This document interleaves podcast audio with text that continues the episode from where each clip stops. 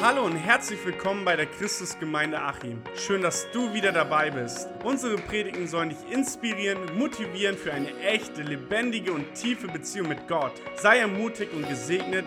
Wir wünschen dir viel Spaß.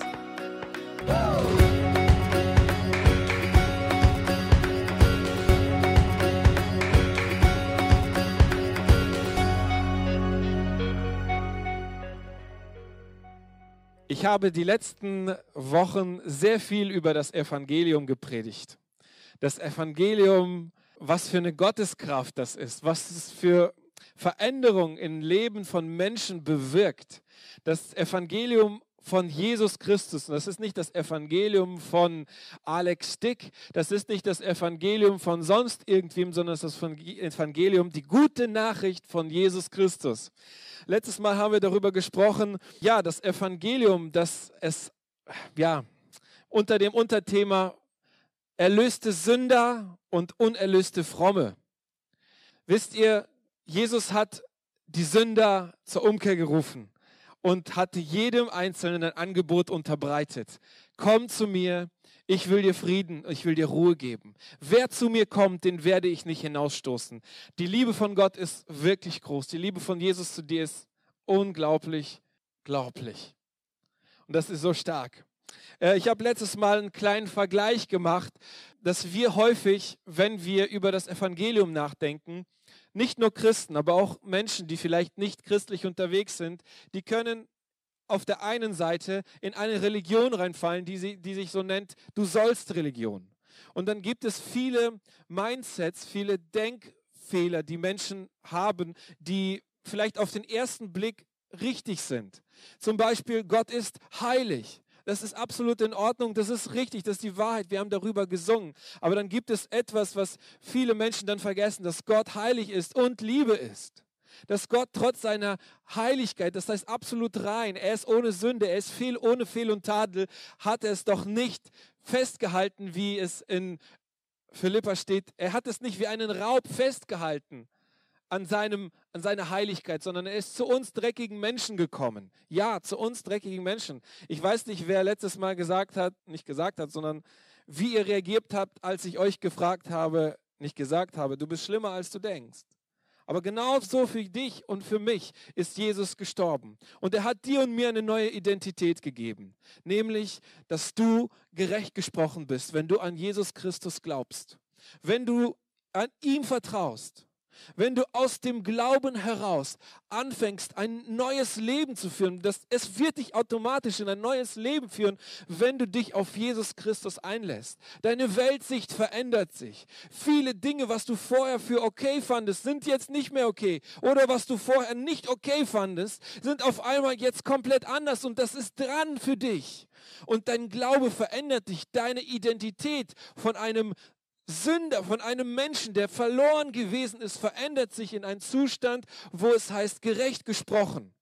Und das ist nicht gerecht gesprochen, weil du etwas geleistet hast, sondern weil du im Glauben das ergriffen hast, voller Vertrauen auf das Kreuz geschaut hast, wo Jesus für dich und für mich die Sünde getragen hat. Und er hat gesagt, ja, und jetzt, weil du mir vertraust und ich für deine Sünden gestorben bin, ich habe sie dir vergeben, so habe ich für dich etwas, was ich wirklich als Geschenk geben möchte, nämlich, dass du absolut gerecht bist. Gerecht gesprochen. Gott schaut dich an und sieht etwas, was absolut klasse ist. Er sieht, Entschuldigung, gleich kommt das, er sieht deine Schutzweste, deine weiße Schutzweste. Ungefähr so. Er sieht deinen Brustpanzer der Gerechtigkeit. Er sieht in dir etwas, was einfach nur komplett in Ordnung ist. Er ist nicht blind, wenn wir fallen, aber er ist der Gott, der deine Schutzweste wieder komplett jedes Mal herstellt. Gott hat dir eine weiße Schutzweste verpasst. Etwas, was dich schützt. Warum ist dieses gerechte, diese gerechte Weste, die du trägst, den Brustpanzer, den du trägst, die, die weiße, die dich, warum ist sie die, diejenige, die dich schützt? Na, wenn mal dein Glaube sogar schwach wird, wenn du das Schwert wenn du als Soldat dich vergleichst, wenn du dein Schwert nicht mehr gerade tragen kannst, wenn du schwach bist, gerade in diesem Moment, ist dein Brustpanzer der Gerechtigkeit so wichtig. Die Gerechtigkeit, die Gott dir zuspricht, ist dein Schutz. Das möchte ich dir ganz klar zusprechen. Du bist gerecht gesprochen, ohne dass du es verdient hast. Ich möchte uns in dieser Predigt in einen, zu einem Mann, in eine Bibelgeschichte mitnehmen, zu einem Mann, der hieß Abraham. Den meisten Christen ist er sehr geläufig, weil er so gesehen der erste Mensch war. Was heißt der erste Mensch? Naja, einer der ersten Menschen auf dieser Welt, die Gott bedingungslos vertraut haben. Abraham war ein Mann schon sehr hochbetagt, wo Gott ihn eines Tages herausrief aus, einer, aus, aus seiner Familie und sagte, komm, komm, geh raus, nimm deine Familie mit und trenne dich von deinem Vater, trenne dich von deiner Vergangenheit und geh in das Land, was ich dir zeigen werde. Vertrau mir, ich habe für dich etwas Großes und aus dir werde ich ein großes Volk machen. Ich werde aus dir ein großes Volk machen. Du wirst sehr viele Kinder haben. Du wirst, du wirst sehr viele Kinder haben. Und Abraham als ein alter Mann, der noch überhaupt keine Kinder besitzt, guckt auf seine Frau, sie bis die, die auch schon hochbetagt ist und weiß, dass er eigentlich, dass eigentlich keine Kinder kriegen kann, im natürlichen Sinne. Aber dann sagt Abraham folgendes. Der Herr führte Abraham nach draußen und sprach zu ihm, schau hinauf zum Himmel, kannst du etwa die Sterne zählen? Dann sprach er zu ihm, so zahlreich werden deine Nachkommen sein. Und Abraham glaubte dem Herrn und der Herr erklärte ihn wegen seines Glaubens für gerecht. Wir reden über einen Mann, wir schauen auf sein Leben ein bisschen, der ein gerechter Mensch ist, von Gott selbst gerecht gesprochen. Seine Leistung war einfach nur eine Sache. Er hat Gott vertraut. Aus diesem Vertrauen in Gott ist etwas entschieden, ist eine Hingabe entstanden. Ist etwas entstanden, nicht entschieden. Es ist etwas entstanden, wo sich Abraham entschieden hat, gesagt, Gott, ich folge dem, was du in mein Leben hineingesprochen hast. Ich trenne mich von meinem Familie, von dem, was mich noch zurückhält und folge deinem Auftrag. Und ich folge dir. Ich glaube, viele von uns haben das ähnlich erlebt. Viele von uns, die einfach ihr Leben dahin gelebt haben, kamen eines Tages an einen Punkt, wo Gott ihnen ein, etwas vorgeschlagen hat, nämlich Jesus Christus, an Jesus Christus zu glauben. Sich ihm hinzuwenden, das Evangelium von der Gnade und Liebe Gottes anzunehmen. Und du wurdest zu einem heiligen Menschen. Du hast dich entschieden, Jesus nachzufolgen. Bestimmte Dinge auch zu verlassen, die dein altes Leben geprägt haben. Dinge, die dich kaputt gemacht haben. Und jetzt ganz neu Jesus nachzufolgen. Du wirst zu einem heiligen Menschen. Du wirst zu einem Zeugen von Jesus Christus. Du wirst zu einem Gutes Tour. Nicht, weil du dir damit was ja, erleisten möchtest bei Gott, sondern einfach, weil es dein gerechter Zustand ist. Der Zustand deines Herzens ist, du bist ein Mensch, der sich der einfach gerecht gesprochen wurde. Und einfach aus deiner Dankbarkeit fängst du an, Gutes zu tun. Du wirst in deiner Familie ein besserer Vater, weil du weißt, dass du einen guten Vater im Himmel hast. Du wirst zu einem besseren Ehemann, weil du weißt, dass Jesus seine Kirche so sehr geliebt hat, dass er sich für sie hingegeben hat. Und du liest in der Bibel und merkst, Herr, ich kann meine Frau oder ich habe die Möglichkeit, meine Frau genauso zu lieben. Ich darf mich ihr hingeben. Oder als Ehefrau. Du wirst anfangen, aus Glauben zu leben. Der Gerechte, wie es heißt, wird aus Glauben leben. Das heißt, alle seine Schritte in seinem Leben, seine Entscheidungen sind in Übereinstimmung mit Gott. Er weiß, dass Gott an seiner Seite ist. Und manchmal muss Gott einfach, und, wir, und ein Gerechter weiß das, er von Gottes Weisheit abhängig ist. Er ist, vertraut nicht auf seine persönliche Weisheit, sondern vertraut auf Gottes Weisheit in jeder Situation. Und du darfst lernen, ihn zu fragen, was Gott Gott denkt, was denkst du Gott über dies und jenes, über diese Entscheidungen? Du willst Gottes Gebote nicht brechen. Nicht, weil du, es, weil du sonst in die Hölle kommst, sondern du willst es nicht, weil du Gott so liebst. Du hast die Kraft des Heiligen Geistes auf dir. In, auf dir liegt die Kraft, die Jesus von den Toten auferweckt hat. Das ist so mächtig. All dieses möchte ich dir zusprechen. Du bist ein neuer Mensch. Ein Mensch, der gerecht gesprochen ist. Ist das nicht klasse? Und diese weiße Weste, diesen Schutzschild gibt Jesus alles dir umsonst. Und du darfst anfangen, ein neues Leben zu führen. Ja, Abraham ist aus seinem Umfeld, aus seiner Komfortzone rausgegangen, um etwas ganz kom komplett Neues Neues zu, zu sehen. Es war nicht einfach. Und ich glaube, dem einen oder anderen fiel es auch bei uns. Nicht einfach aus bestimmten Dingen rauszugehen, aber im Glauben an Gott hast du es getan. Und so hat Gott auch dich, so wie Abraham, für gerecht erklärt. Was für ein Vorrecht habe ich noch, wenn ich ein gerecht gesprochener Mensch bin? Ich predige hier das Evangelium, Leute. Die gute Nachricht an dich. Ähm, die zweite Sache ist, Du bekommst die Connection schlechthin. Du bekommst die Freundschaft zu Gott, zu Jesus. Jesus hat gesagt, hey, Leute, ich nenne euch nicht mehr meine Knechte, nicht mehr die, die für mich was tun. Ich nenne euch nicht so, sondern ich nenne euch Freunde. Und genauso war das bei Abraham auch. Als Gott das gesehen hat, wie ein Mensch sich komplett auf ihn einlässt, hat er gesagt, hey, ich möchte ihn nicht nur gerecht sprechen, aus seiner Gerechtsprechung wird auch eine Freundschaft mit Gott. Eine Freundschaft, die tief geht. Gott nennt dich nicht einfach Diener, sondern Freund. Gott fängt an, mit dir zu reden. Er fängt an, dich in seine Pläne mit einzubeziehen. Er möchte sie nicht alleine durchziehen, er möchte es mit dir zusammen in der Freundschaft. Seine Freude, die Gott hat, wird auf einmal deine Freude. Gottes Leid, wenn er über Menschen trauert, die verloren gehen, wird auch dein persönliches Leid. Du fängst an, Gott immer ähnlicher zu werden. Und hey, es gibt Menschen, wenn sie befreundet sind, sie werden sich immer ähnlicher. Mann und Frau, die immer mehr Freundschaft miteinander führen und nicht nur eine Entschuldigung, Bettbeziehung, sondern wenn sie wirklich Freunde sind, und das ist wichtig auch in der Ehe, sie werden sich immer ähnlicher.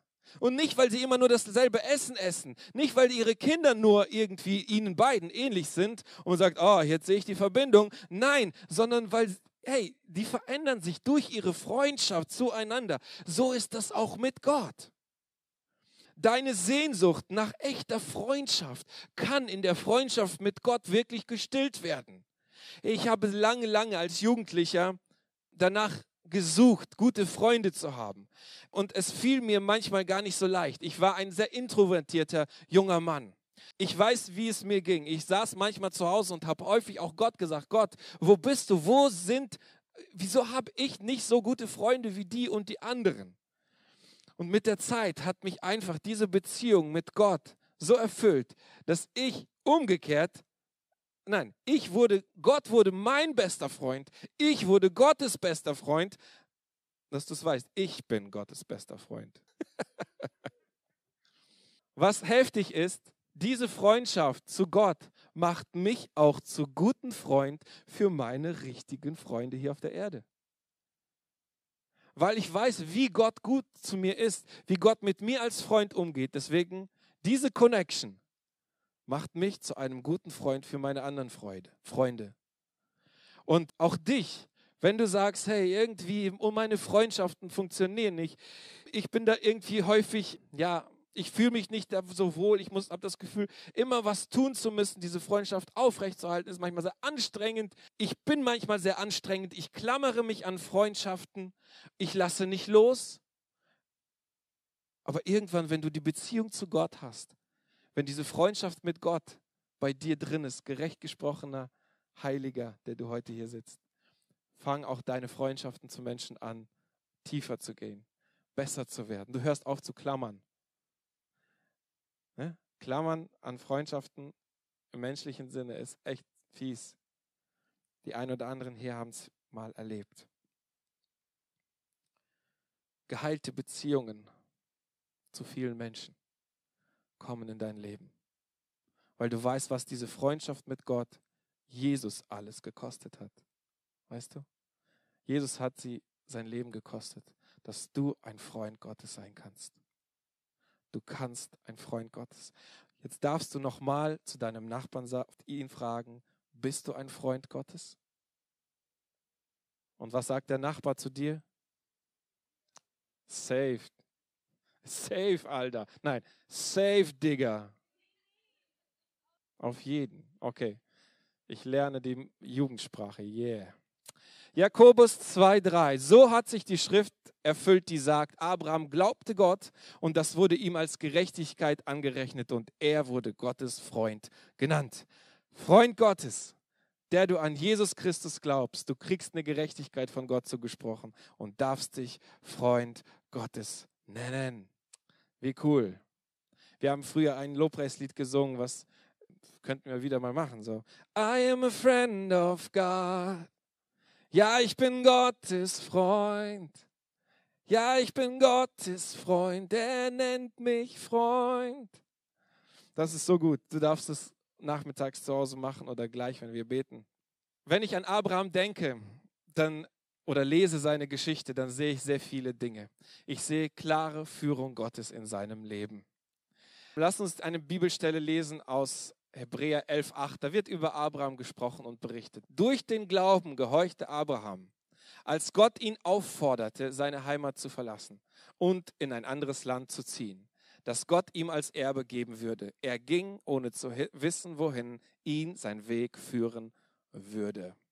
Oh Mann, manchmal ist es nicht einfach mit Gott, oder? Also mir geht es auch manchmal so.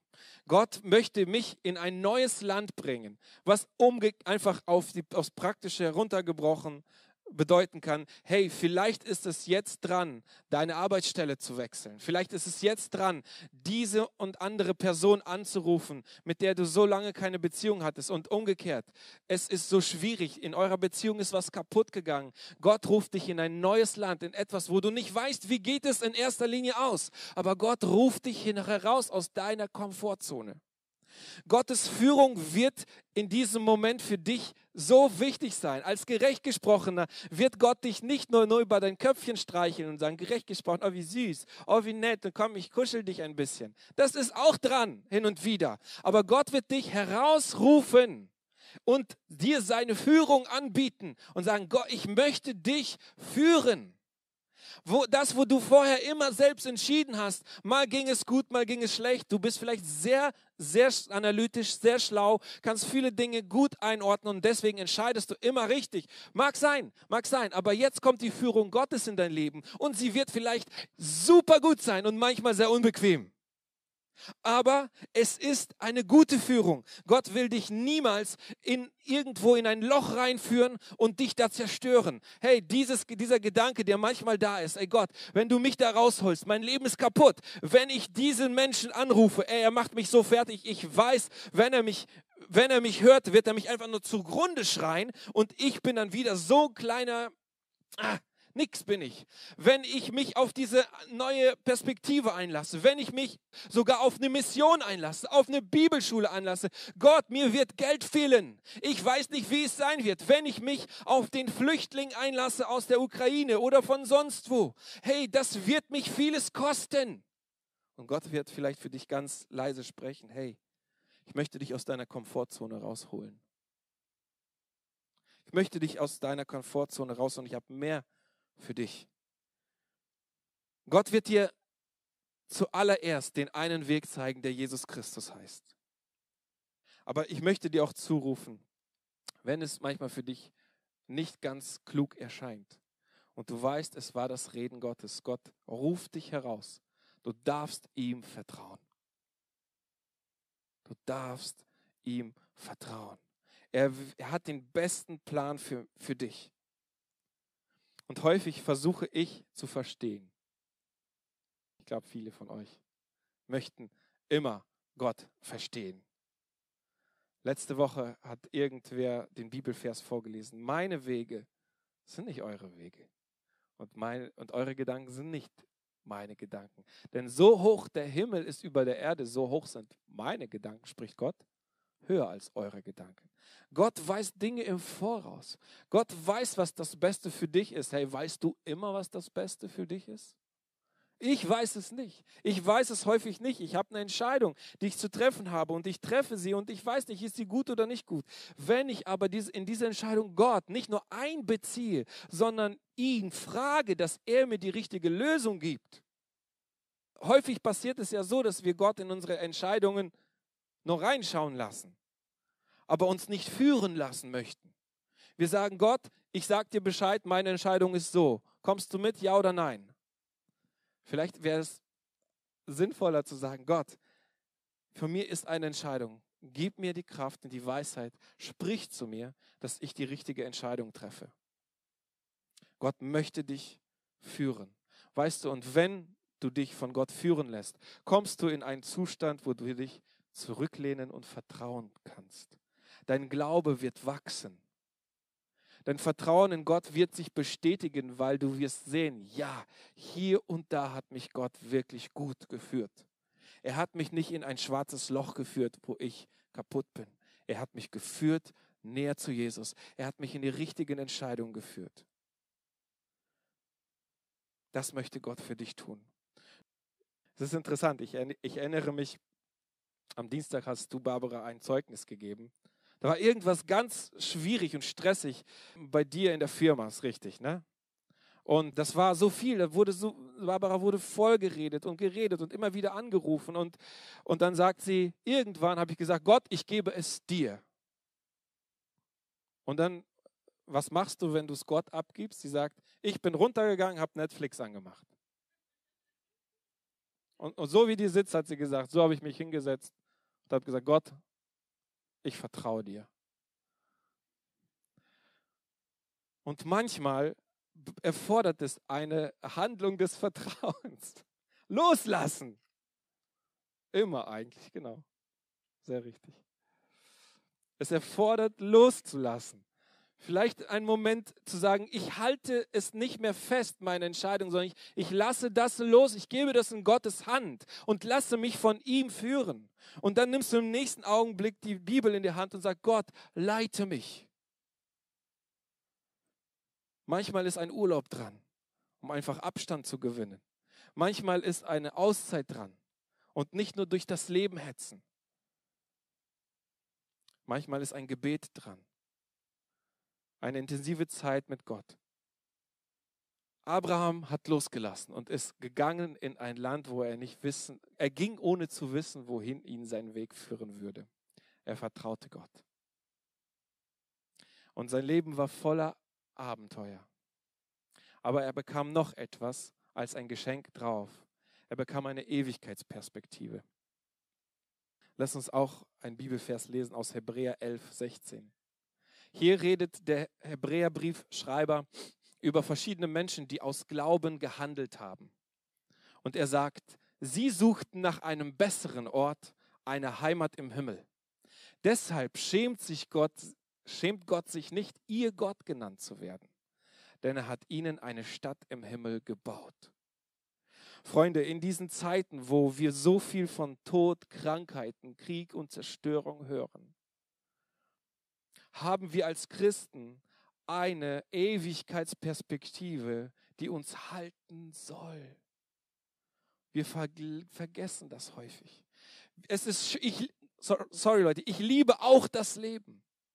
Ich liebe das Leben mit allen Dingen. Ich liebe es, Menschen zu, um mich herum zu haben. Ich liebe es, gute Dinge zu genießen. Ich liebe es zu essen. Ich liebe es, schönen Abend mit meinen Freunden zu verbringen. Ich liebe meine Arbeit. Ich liebe dies und jenes. Ich habe mir ein schönes Leben eingerichtet und ich werde dieses Jahr 40 und irgendwie habe ich mir dieses Leben so eingerichtet, wie es ist. Einer hat mal gesagt, jetzt kommt dieses Aber, wer sich gut einrichtet, der kann sich nicht mehr ausrichten. Und manchmal fühle ich mich so. Vieles in meinem Leben stimmt. Und wenn es darum geht, hey, und was ist, wenn doch Krieg weiter als die Ukraine ausbricht? Was macht das mit mir? Was ist, wenn in meiner Familie doch mit der Krankheit oder mit, einer anderen Sache etwas reinkommt, was wie mir sogar mein Leben raubt oder es verändert? Was macht es mit mir? Ich möchte derjenige sein, der sagt, Gott, du hast mir eine Ewigkeitsperspektive gegeben. Und diese Perspektive, die lässt mich über mein jetziges Leben hinausblicken, weil ich weiß, du hast für mich einen besseren, eine schönere Heimat vorbereitet. Und da gehöre ich hin. Ich, wir werden alle sterben, Freunde. Die gute Nachricht ist, wir werden alle sterben.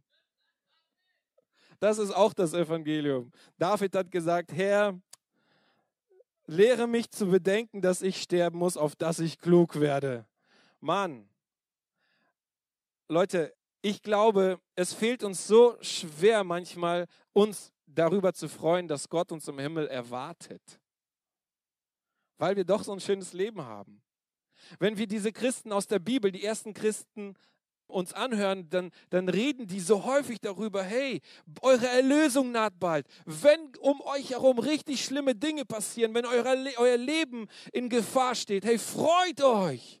Und ich bin überzeugt, die haben sich gefreut, weil es ihnen häufig wirklich schlecht ging. Das waren nicht so wohlhabende Menschen wie wir. Und häufig stand ihr Leben unter Verfolgung.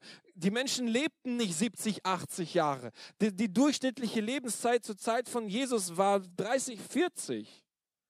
Und diese Menschen haben nur eine Sache, die Jesus Gott vertrauten. Bald kommt Jesus wieder und die Ewigkeit wartet auf mich. Hey, ich glaube, wir dürfen wieder neu gewinnen, diese Freude, dass das Leben hier manchmal dreckig ist, manchmal schön, aber uns erwartet eine bessere Heimat, etwas Besseres. Gott hat etwas Besseres für uns. Das Leben hört nicht hier auf. Du bist für die Ewigkeit geschaffen. Deine Seele ist nicht die einfach mit deinem Körper hier irgendwann stirbt. Sie geht zu Gott. Dazu bist du geschaffen. Ich liebe das Leben. Darfst du, du liebst, du kannst das Leben leben. Leben lieben. Aber halte es nicht, halte dich nicht so daran fest, dass alles, was hier um dich herum passiert, dir komplett deine Freude raubt. Was bringt mir diese Ewigkeitsperspektive noch? Es bringt mir eine Heilsgewissheit. Die Gerechtsprechung, die Gott mir gibt, gibt mir eine Perspektive. Ja, Gott, du hast für mich einen Ort bereitet. Jesus selbst hat gesagt, wenn es nicht so wäre, dann würde ich jetzt hingehen und euch diese Städte vorzubereiten. Johannes 14. Jesus möchte uns bei sich haben. Er gibt uns diese Perspektive. Aber halte dich nicht so krass am Leben fest, dass du am Ende nicht loslassen kannst. Weil Gott hat für dich was Besseres. Deine Heilsgewissheit ist so wichtig. Hey, bist du überzeugt? Hast du den Glauben, dass du gerettet bist? Oder denkst du nach wie vor jeden Tag, Gott, ich möchte dies und jenes tun und dann wirst du mich retten? Hoffentlich. Ich habe euch von einem Gespräch mit einem sehr guten Muslim gesprochen, er, er, erzählt, dass dass er versucht, gute Taten möglichst viel zu tun. Aber er weiß, dass er auch manchmal böse Taten tut. Und am Ende entscheidet Gott vielleicht, wie ist die Waage, schlecht oder gut? Ist es mehr gute Taten? Ja, dann kommst du in den Himmel. Und dann, wenn überhaupt, viele Menschen, die auch in der, im, Islam oder sogar im Christentum, die zweifeln immer wieder und immer neu, dass sie wirklich gerettet sind. Die Heilsgewissheit ist bei manchen so, so, oh, aber ich möchte dir etwas zusprechen, wirklich. Wenn du Jesus Christus in dein Leben aufgenommen hast. Er hat dich gerecht gesprochen. Er hat dich zum Gotteskind gemacht, zum Freund Gottes. Er hat dir eine weiße Weste verpasst. Er hat dir so viel Gutes getan. Er gibt dir seine Führung. Er kümmert sich darum, dass seine Schafe den Weg finden zum Ende. Ich gebe ihnen das ewige Leben. Und niemand wird sie aus meiner Hand reißen. Kannst du das glauben? Niemand. Hey, wenn du dir selbst und deinen Gedanken glaubst, deinen Gefühlen glaubst, aber nicht Jesus, boah, was für ein Christ bist du? Ich habe auch sehr lange auf meine Gefühle gehört. Wie gerecht bist du gerade so? Ja, manchmal nicht so gerecht von dem, was ich getan habe. Aber es gibt einen Status vor Gott. Und dieser Status vor Gott, du bist, der du bist. Von Gott gemacht, gerecht, Freund, geführt von Gott. Ein Kind Mann, du hast das ewige Leben geschenkt gekriegt. Und es gibt diese Behauptung, oder nicht Behauptung, diese Aussage, man kann ja doch sein Heil verlieren. Das hört sich so an, als wenn ich irgendwie durchs Leben unterwegs bin, ganz cool und ups, verloren. Wo soll ich es finden? Keine Ahnung, helft mir suchen.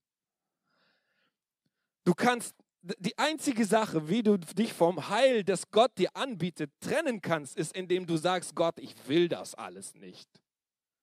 Nur das. Du kannst es nicht einfach so verlieren, so, ups, wo ist denn das Heil geblieben? Manchmal fühlst du das nicht, ja. Dann musst du zu Jesus laufen und sagen, Herr, fülle mich neu mit Gewissheit, mit der Perspektive auf die Ewigkeit. Du hast mir das ewige Leben gegeben. Ich, ich, ich weiß, dass es Menschen gibt auf dieser Welt, die irgendwann im Leben entscheiden, nee, ich möchte nicht Jesus glauben. Die Argumente, die meinetwegen der Atheismus oder der, die Entstehung von Menschen, die Evolution manchen Leuten geben, die sind so stark für sie, dass sie irgendwann aufhören, an Gott zu glauben. Die gibt es, dass sie anfangen, sagen, nee Gott, ich will das alles nicht. Nur diesen Moment, aber hey, ich möchte dir zuspringen, verlieren wirst du sie nicht einfach verloren. Ups, das wird nicht passieren. Die Gewissheit, dass der, der in dir das gute Werk angefangen hat, der wird es auch vollenden. Du darfst ihm vertrauen, dass er dich in den Himmel bringt. Deine Heilsgewissheit ist so wichtig. Die Ewigkeitsperspektive gibt uns auch die Klarheit, dass wir hier auf der Erde, und so fühlte sich Abraham, in einem fremden Land sind. Wir sind auf der Erde nur Fremde und Gäste. Wir kommen und gehen wieder. Aber Fremde und Gäste benehmen sich aber auch vernünftig. Ne? Wenn du ein Gast bist, dann darfst du auf dieser Erde dich auch wie ein Gast benehmen. Das heißt, du ähm, Du respektierst die Menschen. Du respektierst die Natur.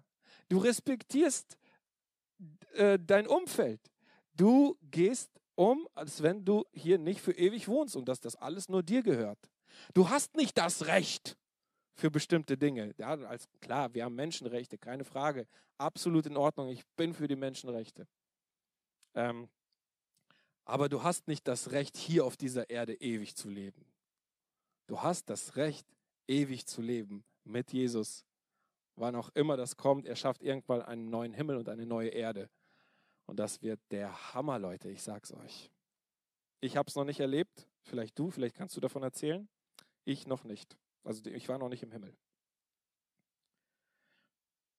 Mit der Ewigkeitsperspektive verlierst du den Angst vor dem Tod. Ich glaube, das ist gerade das, die, die größte Angst der Menschen.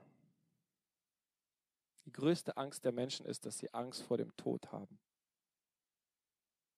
Und, die, und Jesus Christus bietet uns etwas an, wo er sagt, dass der Tod nur ein Übergang ist in ein neues Leben.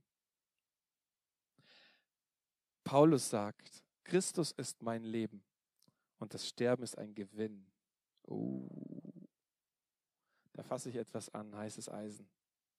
Hey, wenn du deiner Identität als gerecht gesprochenes Kind Gottes, als Freund Gottes, als von Gott geführt weißt, dann verliert der Tod seine Macht über dich. Der Tod, er wird für dich als eine Sache sein, das zum Leben natürlich normal dazugehört. Das, hatte, das hätte nicht sein sollen. Adam und Eva waren schuld. Natürlich, nur sie. Nur sie. Aber Gott hat für dich ein Leben bereitet, was im Überfluss ist, ohne Angst vom Tod. Frag mal deinen Nachbarn, hast du Angst vom Tod? Ja, das ist schon sehr, uh. Und wir können auch ehrlich sein. Vielleicht nehmen wir uns zwei, kurz zwei Minuten Zeit. Lass uns zwei Minuten Zeit nehmen, kurz miteinander zu reden. Hast du Angst vorm Tod? Und lass uns da mal kurz ehrlich machen. Ich möchte dir auch wirklich sagen, dem Tod ist der Stachel genommen. Nicht, dass wir nicht mehr sterben, aber er hat keine Macht über dich. Ich möchte einen letzten Punkt euch noch nennen, was die Gerechtigkeit, die wir zugesprochen haben, für uns, was für ein Segen das ist. Als Abraham von Gott herausgerufen wurde, hieß es, und der Herr sprach zu Abraham, geh aus deinem Land. Das Alte Testament ist im Hebräischen geschrieben, stimmt's? Das Wort geh aus ist im Deutschen ziemlich schwach übersetzt. Im Hebräischen steht hier das Wort lech lecha, was so viel heißt, geh in etwas Neues. Geh aus und geh in etwas Neues hinein. In ein Abenteuer. Etwas, was dich segnen wird. Und das hat Abraham irgendwann geschnallt. Er hat dieses Wort von Gott gehört. Lech lecha.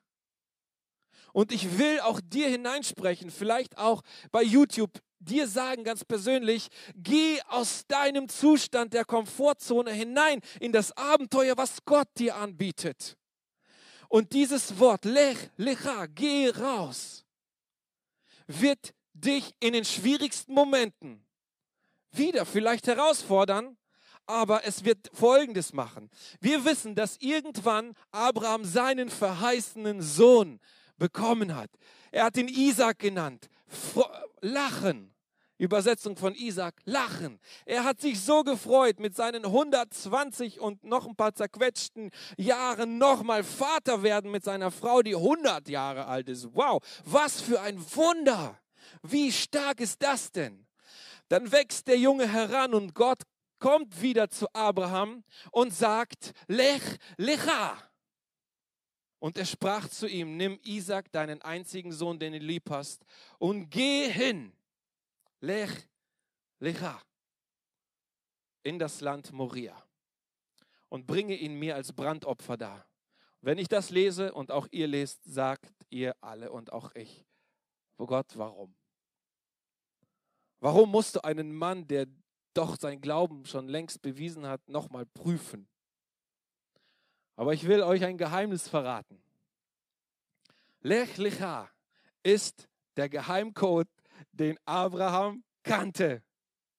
Wenn Gott zu ihm gesagt hat, Lech, Lecha, gehe aus, dann meinte er, er wusste Abraham, es wird etwas Wunderbares kommen. Und die Bibel im Hebräerbrief beschreibt, Abraham hatte dieses Vertrauen, diesen Glauben, dass selbst wenn er seinen Sohn Isaac als Brandopfer sogar bringen würde, dass Gott ihn so aus dem Toten auferweckt. Gott wird trotzdem Gutes tun. Ich möchte auch zu dir sprechen. Hey, du hast in deinem Leben Gott schon dieses Lech Lecha gehört. Du hast seinen Code, seinen Anspruch, seinen Ruf vernommen. Du hast darauf geantwortet. Du hast dich auf etwas eingelassen. Und jetzt neue Herausforderungen. Wenn du sie hörst, Lech Lecha, dann bedeutet das, dass Gott dich noch mehr segnen will. Wer glaubt das? Und dieser Moment, der uns in der Bibel begegnet, als Abraham diesen Sohn im Land Moria fast geopfert hat. Gott hat es aufgehalten gesagt, nein, ich werde, ich liebe keine Menschenopfer. Das verachte ich. Ich will damit nichts zu tun haben. Hier hast du einen Widder, einen Schafbock, den kannst du opfern und so weiter. Gott, der Vater, hat aber eines Tages seinen Sohn eben nicht verschont. Das Ding ging zum Ende durch. Am Kreuz ist Jesus gestorben für mich und für dich. Im Land auf dem Berg Moria. Schon mal darüber nachgedacht? Genau, man sagt, das ist die Überlieferung, sagt genau auf dem Berg, wo Isaac geopfert soll, werden sollte, wo Gott das aufgehalten hat, gesagt, nein, hat Gott seinen Sohn genau da geopfert für dich und für mich damit du gerecht bist, dass du Gottes Freund bist, dass du Gottes Führung, seine Weisheit erleben kannst, du nicht allein in dieser Welt stehst, du hast eine Ewigkeitsperspektive und in den schwierigsten Momenten als gerechter Mensch von Gott, als Kind Gottes, wirst du wieder die Stimme Gottes hören, Lech, Lecha. Und sie wird dich nicht erschrecken, sondern du wirst sagen, yes, ein neuer Segen wartet auf mich. Amen. Ein neuer Segen wartet auf mich. Sag das mal dir selber laut. Nenn mal deinen Namen. Mariana, ein neuer Segen wartet auf dich. Ein neuer Segen wartet auf dich. Heute schon, weißt du das? Wir haben vorhin gebetet vor dem Gottesdienst und die Herrlichkeit Gottes war so stark, Gottes Gegenwart. Sie ist immer noch da. und auch stark. Wir werden gleich für dich beten. Wenn du große Herausforderungen steckst, ob du krank bist, Heilung brauchst oder etwas in deinem Leben macht dich so komplett fertig. Du einen neuen Schritt merkst. Gott ruft dich in etwas Neues heraus. Er sagt, Lech Lecha, komm, ich habe für dich ein neues Abenteuer. Etwas, was dich noch mehr segnen wird. Wir werden mit dir gleich beten. Wenn wir werden gleich das Abendmahl feiern. Marianne, du darfst es gleich überleiten. Und während des Abendmahls werden wir mit dir beten. Wir werden äh, Menschen hier haben, die sich bereit erklären, mit dir zu beten. Die werden, sie werden dir die Hände auflegen und Gottes Kraft, die ist hier in diesem Ort anwesend. Wenn du Zuspruch brauchst, du gerecht gesprochenes Kind Gottes, wenn du Umkehr willst, wenn du sagst, ich kehre um zu Gott, ich habe Mist gebaut, ich will zurück zum Herrn. Lech licha, komm. Komm, Gott wird dir begegnen, neu erfüllen, Neues vom Heiligen Geist wird er dir geben. Was für ein Zuspruch, oder? Gott ist hier heute Morgen für dich und für mich. Ich bin bereit, von Gott Neues zu empfangen und ich rufe dich dazu auf. Amen.